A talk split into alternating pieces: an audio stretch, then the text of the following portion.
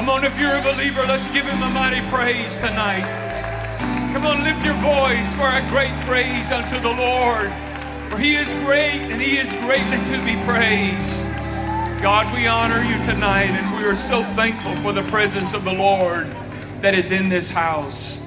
What I keep feeling is that there's just some people, probably more than one, that you just need peace in your life over a situation. Would you just raise your hand if you need peace over a situation in your life? Would you raise your hand, please? Father, as your son, as your covenant son, I am not a beggar. I come to you as a believer. God, knowing what I feel in the power of the Spirit, I speak peace to every hand that was raised tonight. Peace in their mind, peace in their spirit, in the name of the Lord, and peace for their body. Because, God, you are that.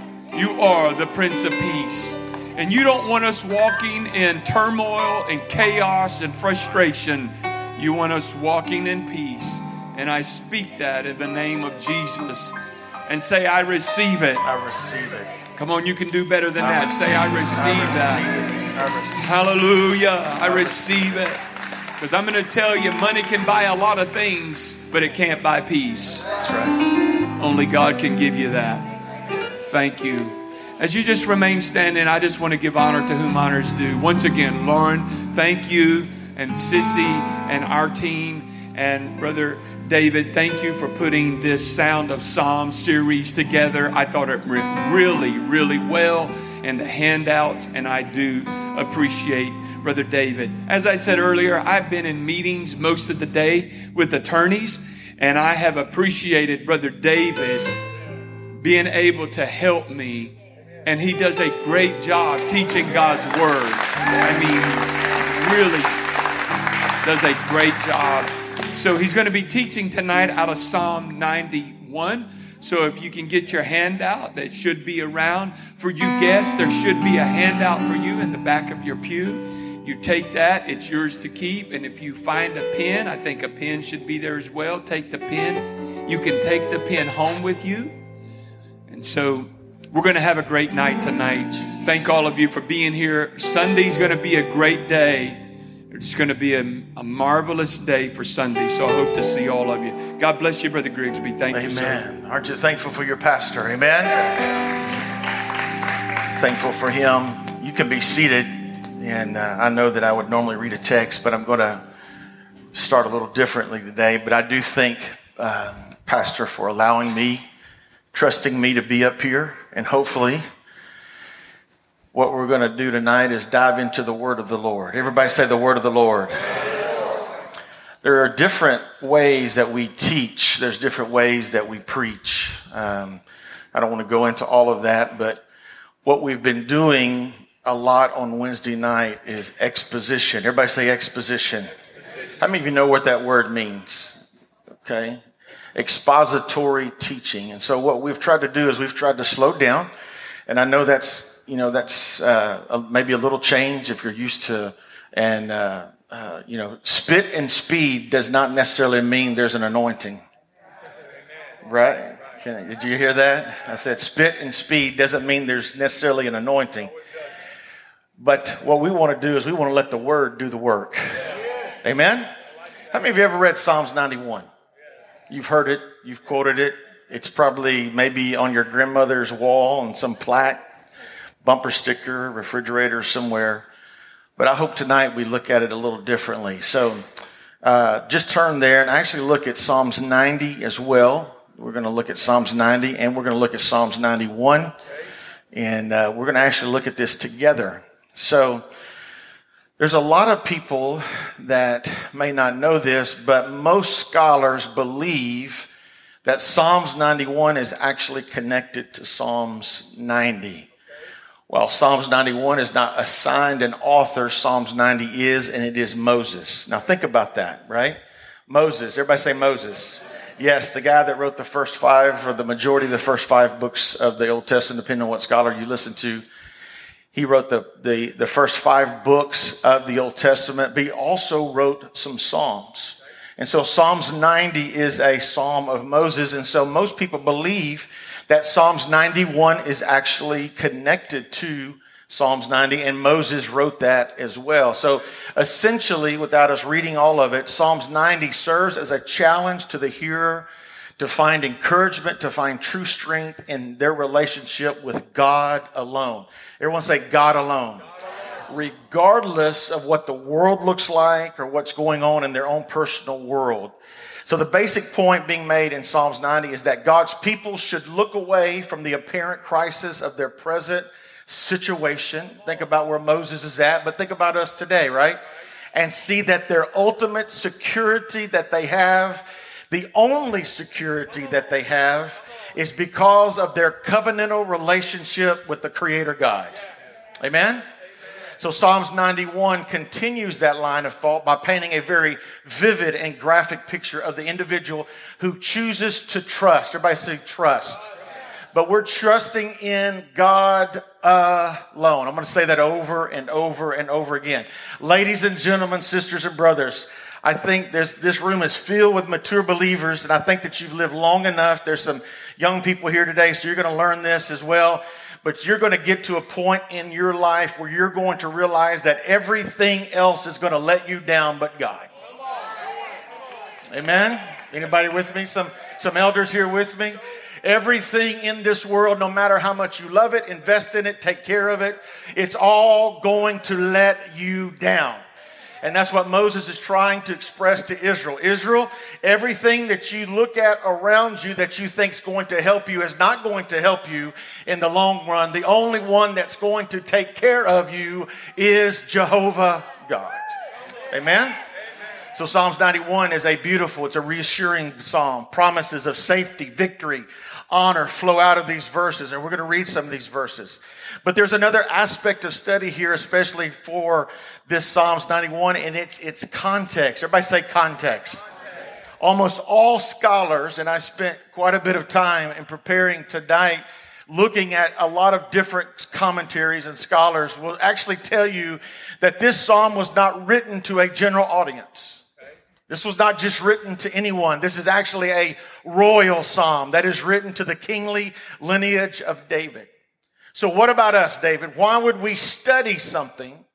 Why would we talk about something that is not written specifically to us? I'm glad you asked. because, like many Old Testament promises, the wonder of this Bible is that this it demonstrates to us that all the blessings of the Psalms and the rest of this entire scripture are indeed ours. They're not ours by our own physical nature, by our own lineage of being a Gentile. We, by our own sinful nature, we don't deserve them, but they are unequivocally ours in Christ Jesus. Let me say that again. Every promise in this book is ours because of Jesus Christ. Why? Romans 5:19 says for as by one man's obedience many were made sinners, disobedience, so also by one man's obedience. Everyone say obedience. So Jesus Christ has purchased uh, every promise in the book that we have in front of us through his obedience all the way unto the cross. Remember this verse? We keep going back to it. I've, I've taught two or three times, and some way it just keeps finding its way back into our Bible study and our message. Romans 8:32.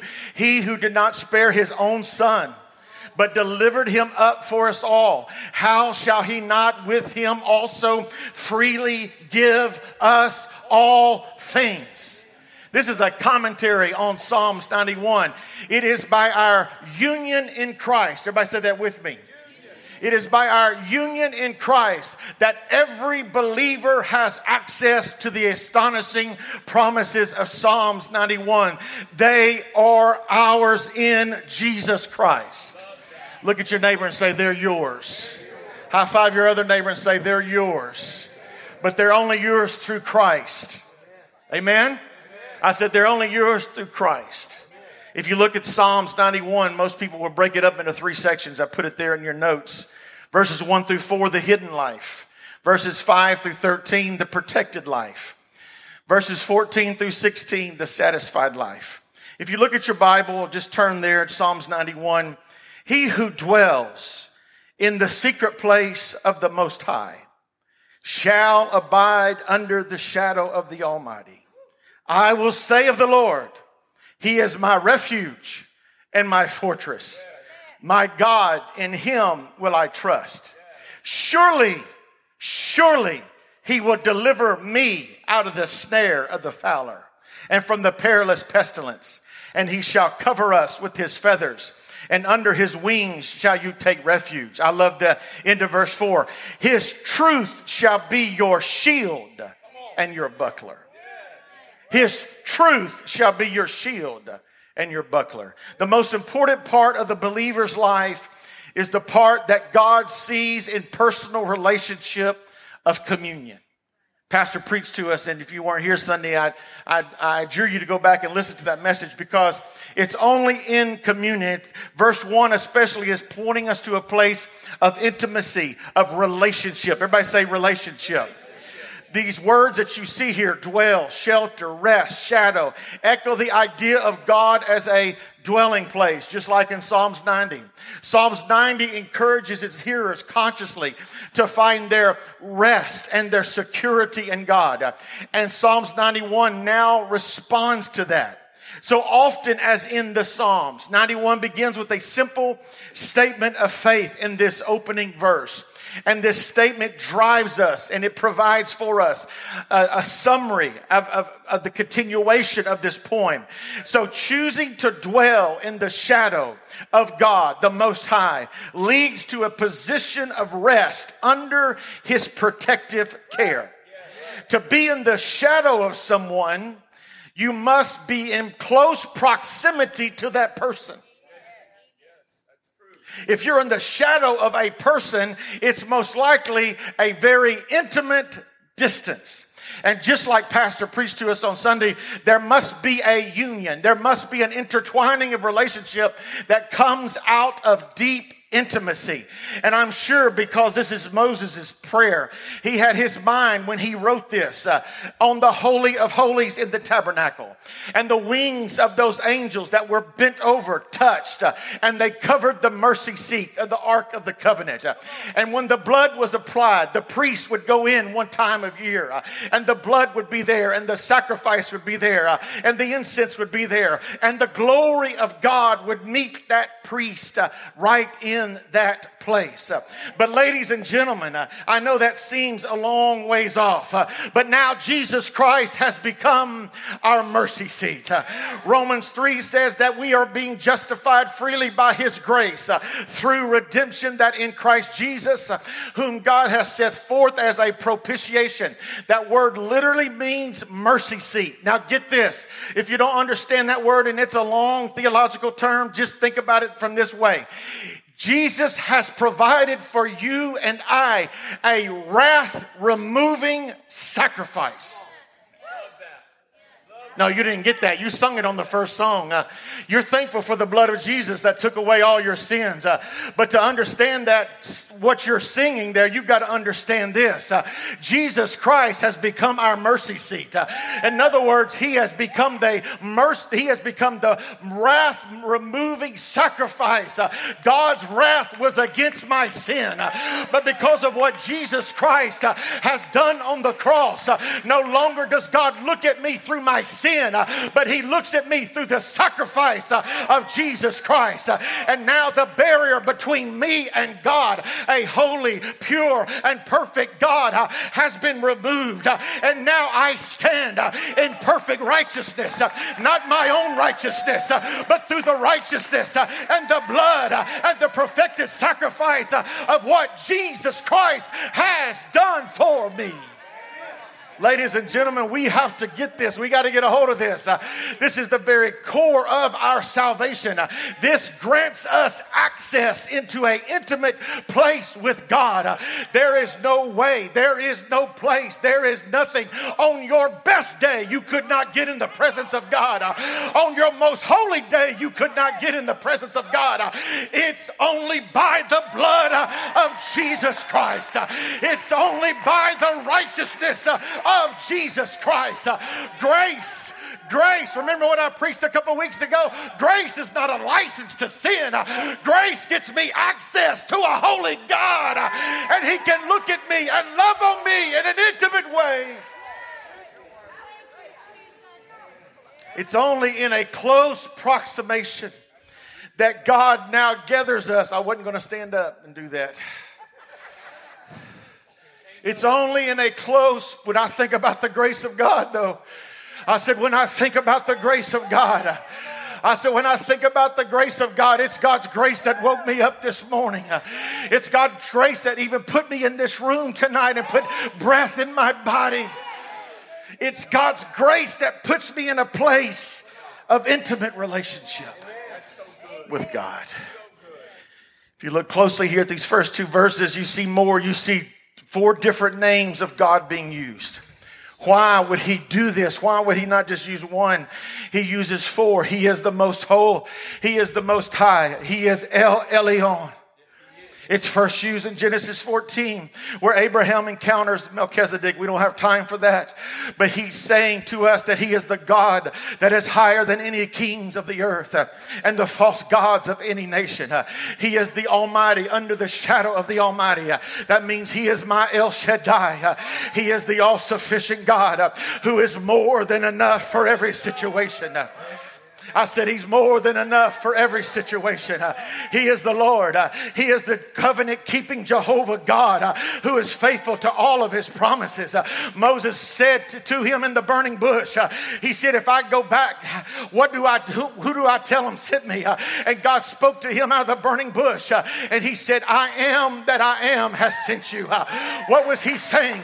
he said, Moses, if you'll tell those elders, I am has sent you, they'll know exactly that you have encountered the God uh, of Abraham, Isaac, uh, and Jacob. Uh, I, when he spoke those words, uh, he was literally saying, uh, I am the beginningless and endless uh, creator of the universe. All time and space finds itself in me. And if all time and space finds itself in me, then all power in this universe is found in me.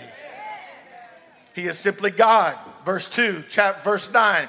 He is Elohim. Everybody say Elohim. He is the powerful God whose greatness and glory surpasses anything that we can imagine. This is the God. Everybody say, This is the God who invites us into fellowship with Him. This hidden life that's what Pastor was, was tugging on us this week with in this sermon. I, I, again, I ask you to go back and watch that and listen to it. This hidden life is a life of worship and obedience. Let me say that again. It's a life of worship and obedience. Only out of the hidden life of intimacy with God can a public life of service truly be seen. One person put it this way public demonstration in the Spirit can only come out of private devotion. If we don't have a place of private devotion, we will never see a place of public demonstration of the power of the Holy Ghost. The second part of verse 2 is so important to this entire chapter. Look at it. My God, in whom I will trust. It's the theme here. He is writing this poem to engender trust among the people of God, to generate a deeply rooted and determined desire to find their ultimate security in their relationship. This word here is Elohim. We just talked about it, rather than any external source of security. So the declaration of this verse, chapter of uh, verse 2 in 91, is a clear statement of proper focus. It's not enough that people have trust. For faith is not an abstract entity, it is the object of our trust that is important. It's not enough just to have faith, it's understanding who I have faith in. I have faith not in something, but I have faith in someone. I have faith in God Himself and nothing less. Verse 3 Surely He will deliver you. Surely He will deliver. Surely Yahweh The God of the covenant will rescue his people regardless of the danger that threatens them. The he here is very emphatic. Again, the poet is being very explicit about the correct object of one's trust. He goes on to paint a picture of this world's full of wide variety of dangers, a fowler snare. Some of us don't even know what that is. A deadly pestilence, just think plague, which suggests threats from devious plotting of other people and disease. But verse 4 says this, and I love this uh, His truth shall be your shield and your buckler. How do I know? Look at your neighbor and say, How do you know you can trust God? How do you know that you can trust God and His promises? The word here for truth in the original language literally means faithfulness, reliability, trustworthiness, a state or condition of being dependable and loyal to a person or standard. What is he saying here? He is saying that God's faithfulness and reliability has become our covering and our protection. Mm, you, you, no, you didn't hear me. You didn't hear. I know it's Wednesday night, but you didn't hear me. He's saying that God's faithfulness and reliability has become our protection. In other words, it's not what we do ourselves. Uh, it's not our faithfulness to God. Uh, no, no, no. It's God's faithfulness to us, even when we're not faithful to God. no, I'm talking about a covenant keeping God. I'm talking about a God that keeps his promise no matter if I don't keep my promise uh, or not. Does God still want me to keep my promise? Absolutely. Is God calling us to be faithful? Absolutely. But he's saying, even though you're not faithful, I still have the ability to cover you and protect you uh, out of my faithfulness.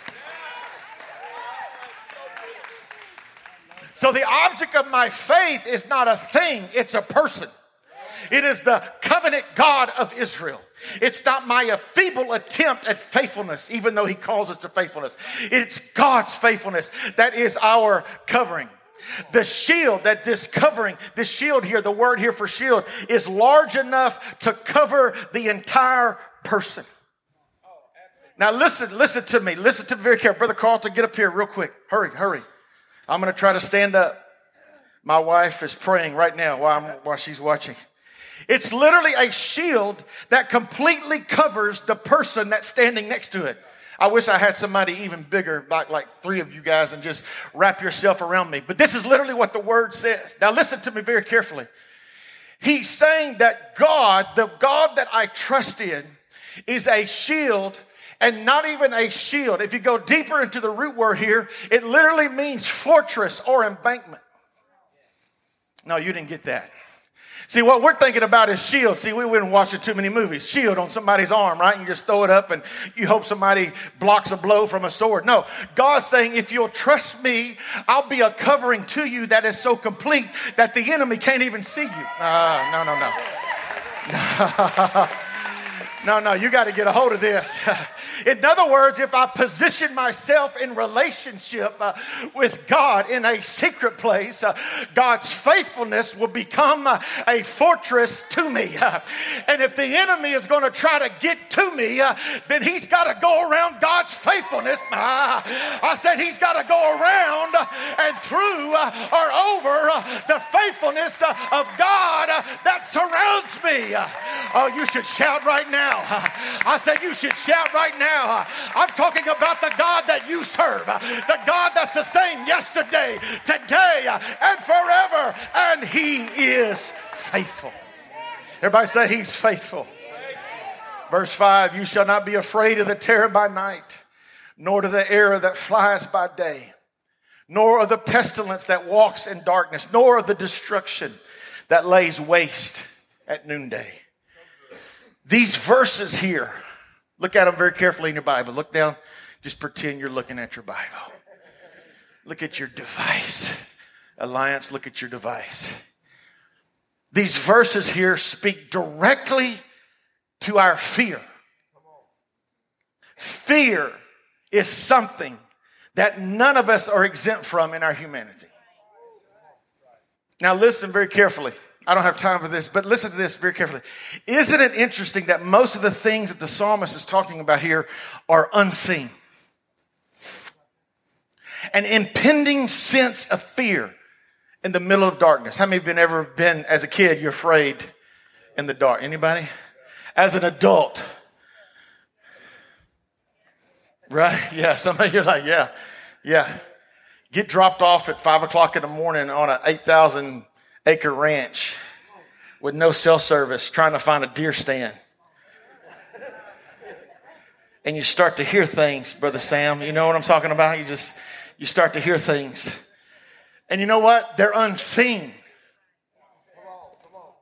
Isn't it interesting that, ladies and gentlemen, in the day that we live, in the worlds that we live, the lives that we live, that many of our fears are unseen? There's a reason that he's using this graphic imagery because of the original context. His audience understood all of this.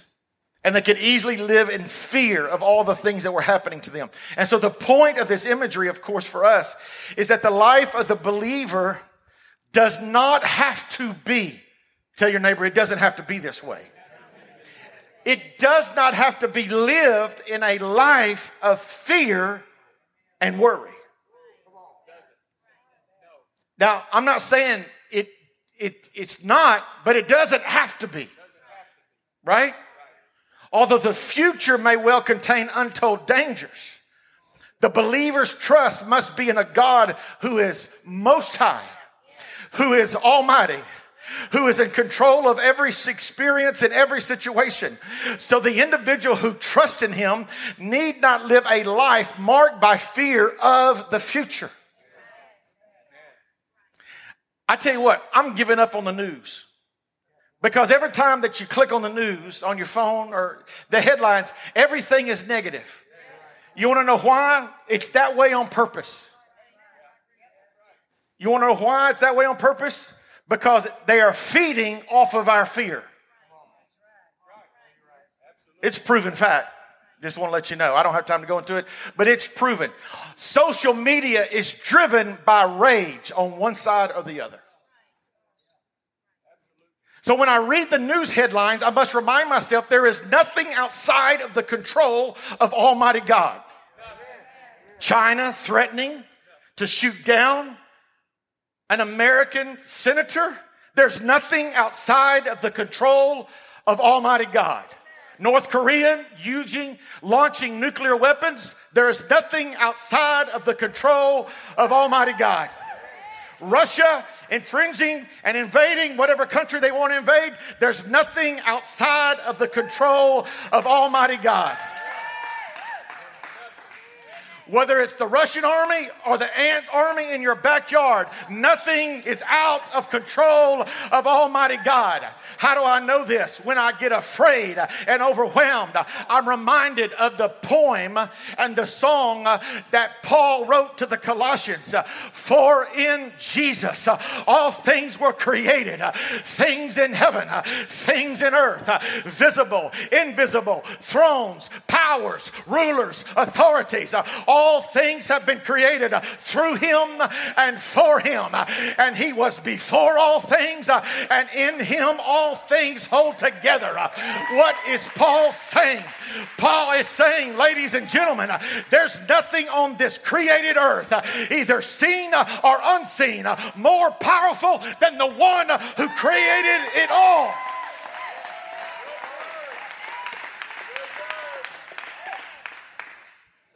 It speaks directly to our fear. Look at your neighbor and slap him on the head. Say, Don't be afraid. Wake up. Come on, slap your other neighbor and say, Wake up. Don't be afraid. It's interesting here that the root word of afraid in the original language also means this is very this is very interesting to me a deep concern of unfavorable circumstance the psalmist is assuring us that we have the ability to not live in fear because God's favor surrounds us like a shield. But, verse 9, look at verse 9 in your, in your Bible. But if you have made the Lord, I put that if there because some versions have if. In other words, because you have made, or if you have made the Lord, who is my refuge, even the most high, your dwelling place. What is he saying? He's saying, if you have made God your dwelling place. If you have. Is a reflection of verse 1 and good reason. Although this verse is quite difficult to translate, the point is clear. God must be a dwelling place for his people, a refuge, a place of security, even in the dark and troubled times. And this is a spiritual understanding. Everybody say this is spiritual. You want to know why the world doesn't look at the headlines that are in the news the same way that you look at them because they're not looking at it through a spiritual lens. Are you hearing me? They're not looking at it through a spiritual lens. Although this imagery may find its roots associated to the temple during that time. Verse 9 points to a spiritual reality that transcends physical protection. This image enlarges the horizon above time and space. Anyone who trusts God has the right to safety. Let me say that again. Anyone who trusts God has the right to safety. Let's read verse 10. Though no evil shall befall you, nor shall any plague come near your dwelling. For he shall give his angels charge over you to keep you in all of your ways. In their hands they shall bear you up, lest you dash your foot against a stone. You shall tread upon the lion and the cobra, the young lion and the serpent. You shall trample underfoot. Whether literal or symbolic, these verses present the believer as triumphant over all of these troubles.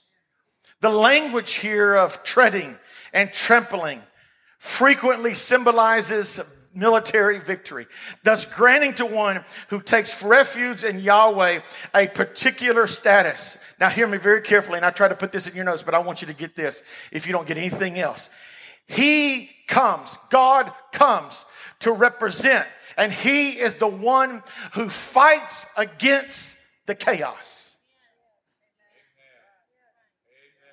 That's what this literally means. He's the God who fights against the chaos. Lest we have forgotten, ladies and gentlemen, uh, we are in a spiritual warfare. For we walk not in the flesh, Paul says. Uh, we do not war according to the flesh, uh, but the weapons of our warfare are not carnal, but mighty in God, pulling down what? Strongholds. The chief enemy's tactic is to create chaos in our spiritual lives. And if we allow chaos to take root, it's going to turn into a stronghold. A stronghold can be a way of thinking. It can be a past identity that we can't seem to shake. It could be a generational tradition that keeps us from fully understanding the grace of the gospel. Ladies and gentlemen, a stronghold is a place of fear. A stronghold uh, is a place of condemnation. Uh, a stronghold is a place uh, of dark secrecy. It's a place where we can allow the voice of the enemy to create chaos in our faith. But the Bible says, the psalmist is saying, time out. This is the God who has come to fight against all of the chaos in your life. We need to fight with spiritual weapons daily to pull down the strongholds uh, of our chaotic thinking. Uh, God wants to bring order to our chaos. Uh, you know what strongholds are? They're a mindset in our mind. Some of us need to lay hands on our head. Why don't you do that right now? We need to pull down the strongholds that the enemy has tried to put into our mind. If you are living in a place of chaos, in other words, if your marriage is in chaos, if your children are in chaos, if your finances are in chaos, if your job is in chaos, the enemy will come into that chaos and try to create a stronghold. Who am I preaching to right now? But you got to understand the God that you serve, and you've got to take the word of God and you've got to turn it around as a weapon against the enemy that's in that stronghold and say, Devil, you're not going to win the war here. You're not going to win the war in my marriage. You're not going to win the war with my children. You're not going to win the war in my finances. You're not going to win the war in my health. I'm pulling down stronghold, stronghold, stronghold. Why? Because I got a God who's bringing order to my chaos.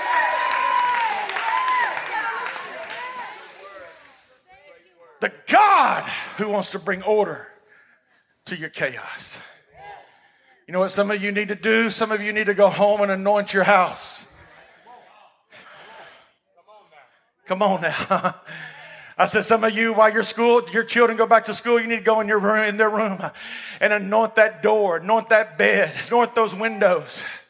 Tell the enemy he's no longer chaos is not going to rule here. I said, chaos is not going to rule here. Some of you need to go home to your spouse and look them straight in the eye and say, honey, chaos is not going to rule in this marriage. Uh, why? Because we have a God of peace. Uh, I'm casting down every stronghold. Uh, I'm casting down every evil imagination. Uh, in other words, I try to think a certain way uh, and it's corrupted by the chaos in my life. Uh, I got to get rid of that thinking and say, God, you are the God of order. You are the God who is strategic in your command uh, speak into the chaos of my life uh, and bring order right now. Maybe I'm just preaching to myself. I don't know. Anybody with me? How many of you have been overwhelmed in a situation where you just throw your hands up and say, Lord, I surrender? Maybe you're there right now. Lord, I surrender. There's a stack of bills on the table. Lord, I surrender.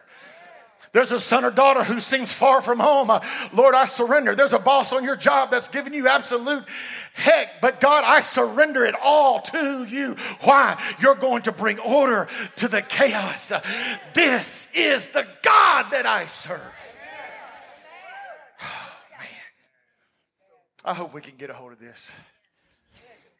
Concept of faith and assurance blur as the Most High comes down to offer a level of assurance that goes beyond anything the psalmist can provoke with his words and his images. But only if we're in a place of intimacy. Everybody say intimacy. All of this comes out of relationship. Amen?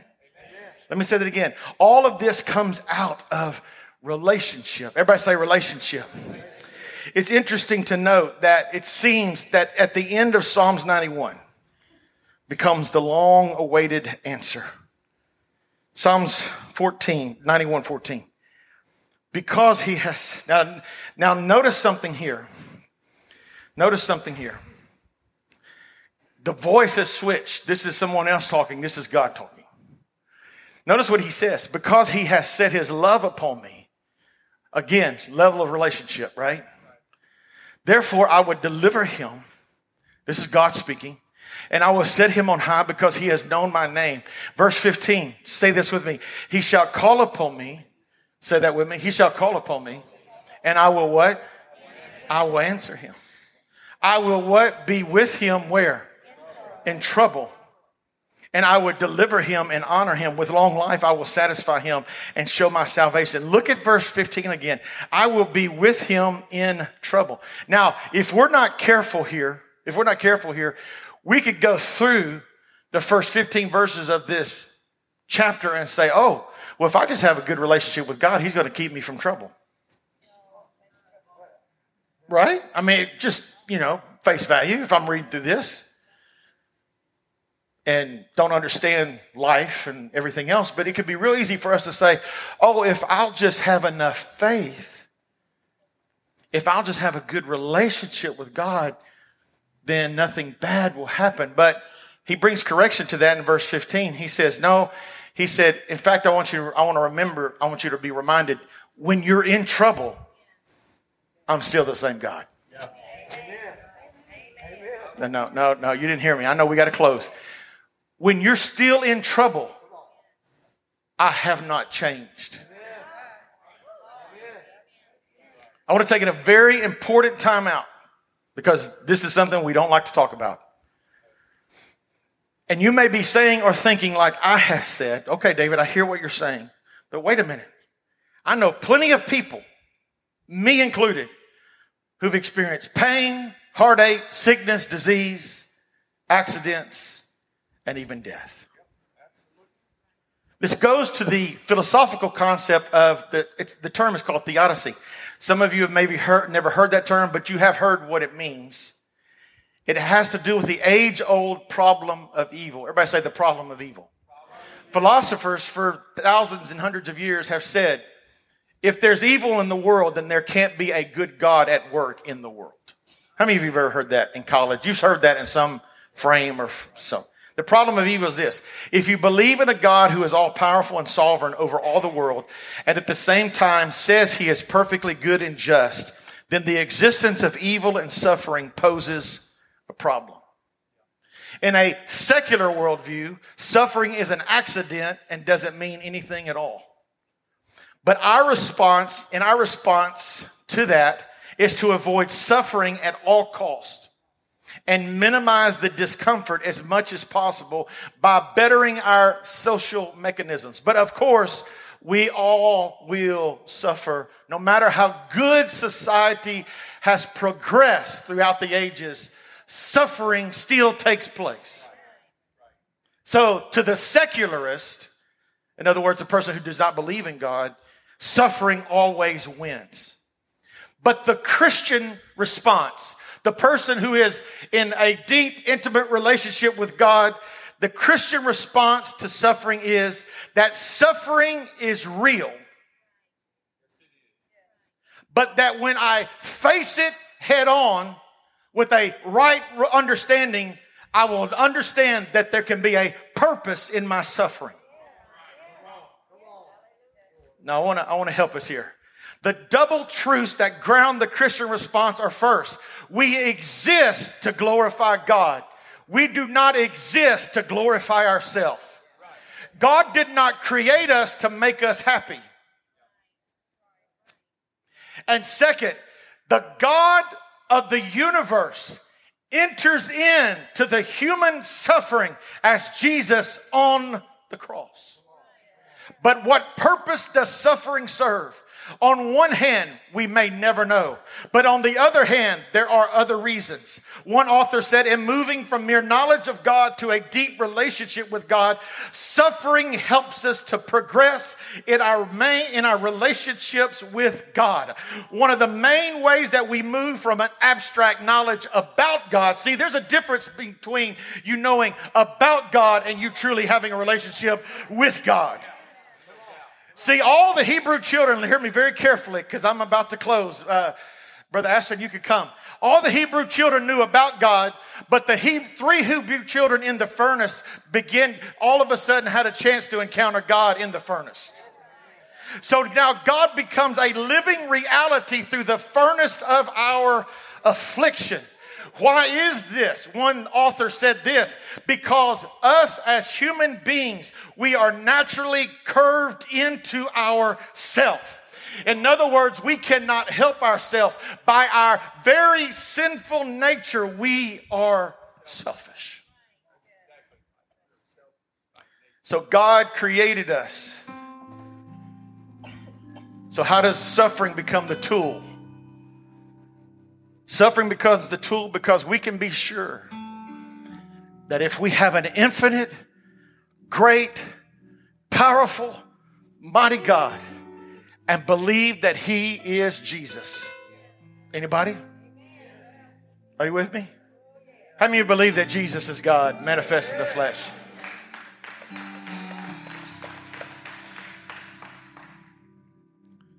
No longer can we say, God, you don't understand what I'm going through. God, you don't understand the pain that I'm in. God, you don't understand how forsaken and how lonely that I feel. You just don't understand. No, God can look at you and say, No, I truly do understand. Because I didn't send someone, I came myself in flesh to die the most agonizing death that could be any death, anything else compared to that. In the, in the Roman thesaurus and dictionary of cruelty, there was nothing cooler than that. So the God that we feel like is so far, far away is actually right beside you. He's with you. He covers you. He walks with you. And while you're suffering, He understands your suffering. And through that suffering, you know what He's doing? He's, he's making you and I more like Jesus. Are you hearing me?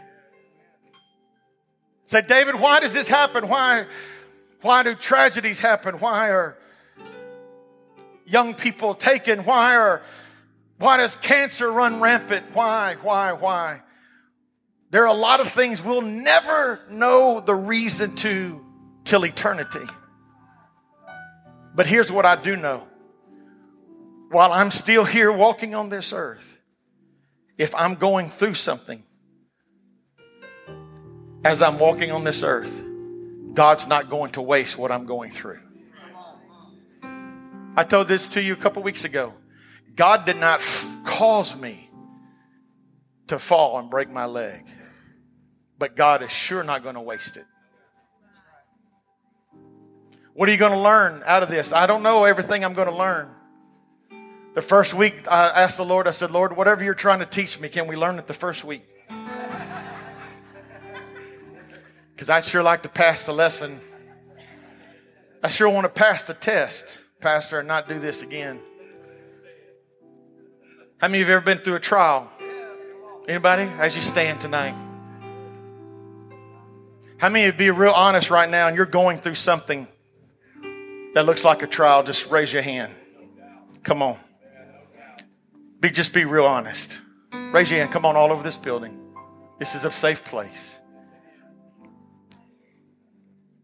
I don't know what you're going through, but I do know this. There's a God. He hasn't left you. It may seem silent sometimes. I get that. I, I think I can understand that. But that doesn't mean he's not there. And you know what? When you come out of whatever you're going through, you're going to be more like Jesus. I think a lot of the times is we forget when we pray about becoming closer to God. A lot of times the things that bring us closer to God are painful things, trials. If you're here today, raise your hand one more time. You're going through just raise your hand. Could you just take two minutes and walk to the front of this building? We're going to dismiss in two minutes. Sister Kaylee's coming. You're going through. Just be real honest. You're going through.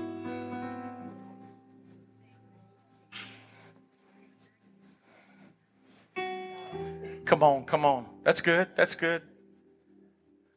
You know, the first thing about us coming out of the other side of a trial is when we're honest about what we're going through. Amen?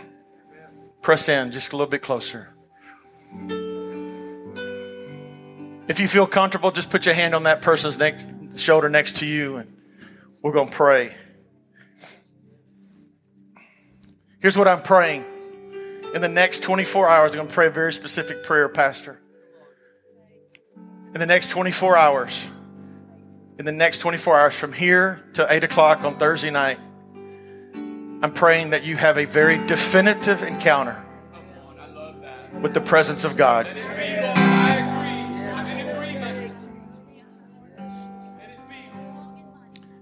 I don't need an answer two weeks from now, Lord. I, I need to know you're, you're with me right now. My phone rang yesterday somebody I haven't spoken to in years, years, walked out of our life. And he said, Brother David, he said, I've been praying for you. I don't know what you're going through. I haven't talked to him in years. And when I say years, I'm talking about not just a year, but years. But he said, I just wanted to call you because the Lord wanted you to know that He's with you and He knows exactly everything that you're going through. I'm believing that you're going to have that encounter in the next 24 hours. Right now, in Jesus' name, Lord, whatever.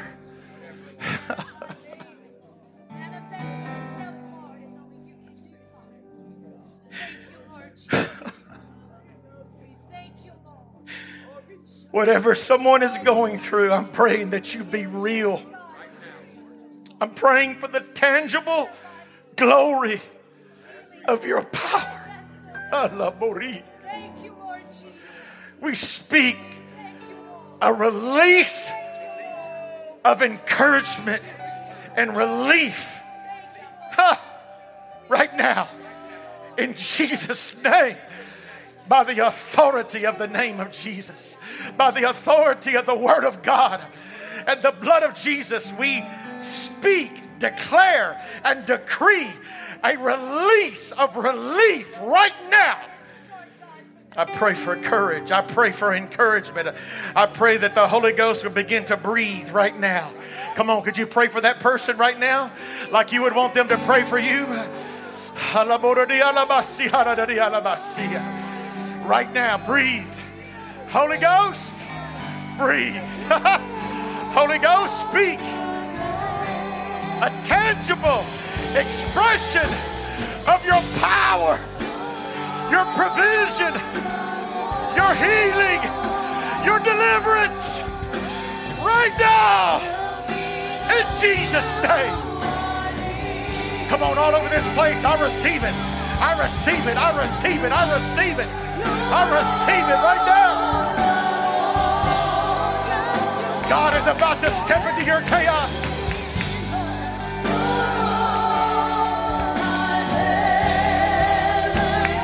Come on, God is about to step into your chaos. God is about to step into your chaos. He's about to bring order to your chaos.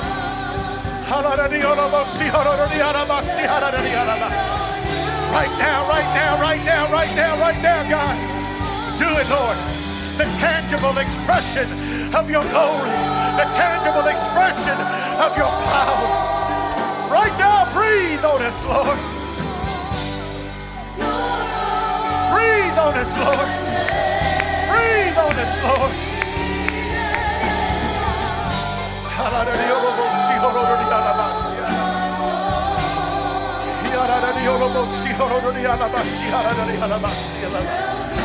Right now, deliverance, deliverance, deliverance, deliverance, deliverance, deliverance, God, right now, deliverance, right now.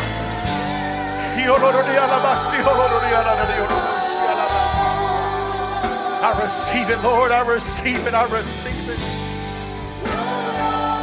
I receive it. Jesus. Jesus.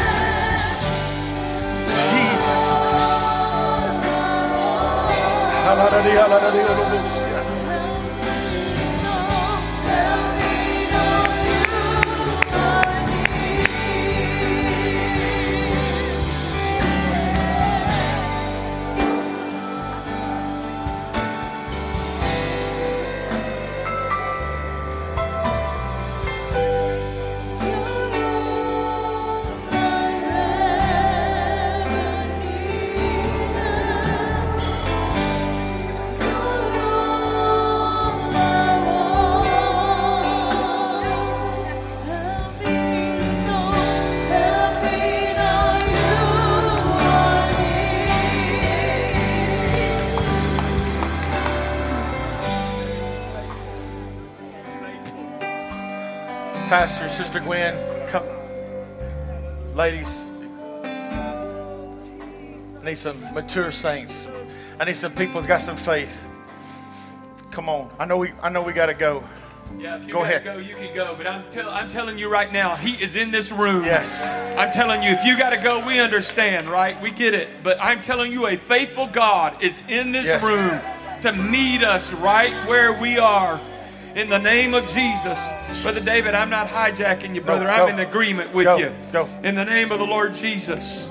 In the name of the Lord Jesus. I just want you to lay hands on somebody's shoulder and tell them God is faithful. Right Come now. On. Tell them God is faithful. Speak it Tell right them- now. Speak it right now to them. Speak it right now. In the name of Jesus. Yes. In the name of Jesus. Come on, speak over them the faithfulness of God.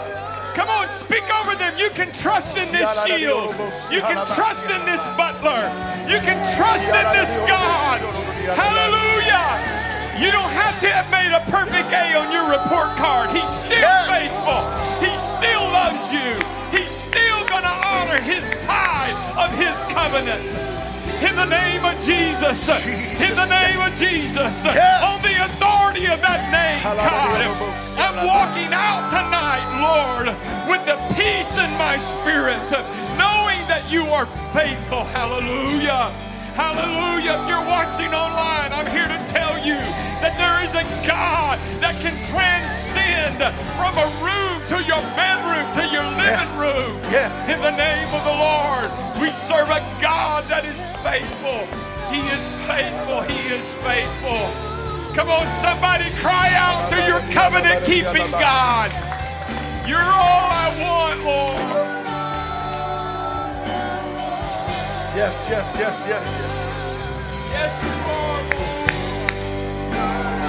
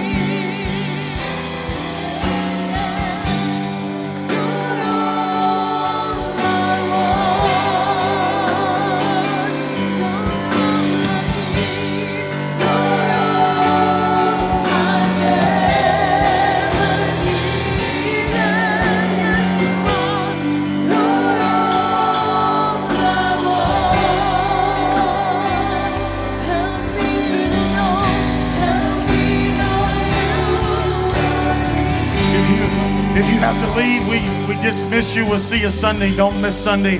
But if you're here, I just feel like there's someone here today that would like to have like for us to lay hands and pray for you. I believe that God wants to meet you here right now. If you're here and you want us to pray for you, we'd love to pray for you right now. I believe that God wants to do something. There's such a tangible glory of God's presence in this room. If you got to go, we love you. Invite somebody to join you this Sunday at 10. We're going to have a great day. If you can stay, stay. God's still doing a mighty work right now.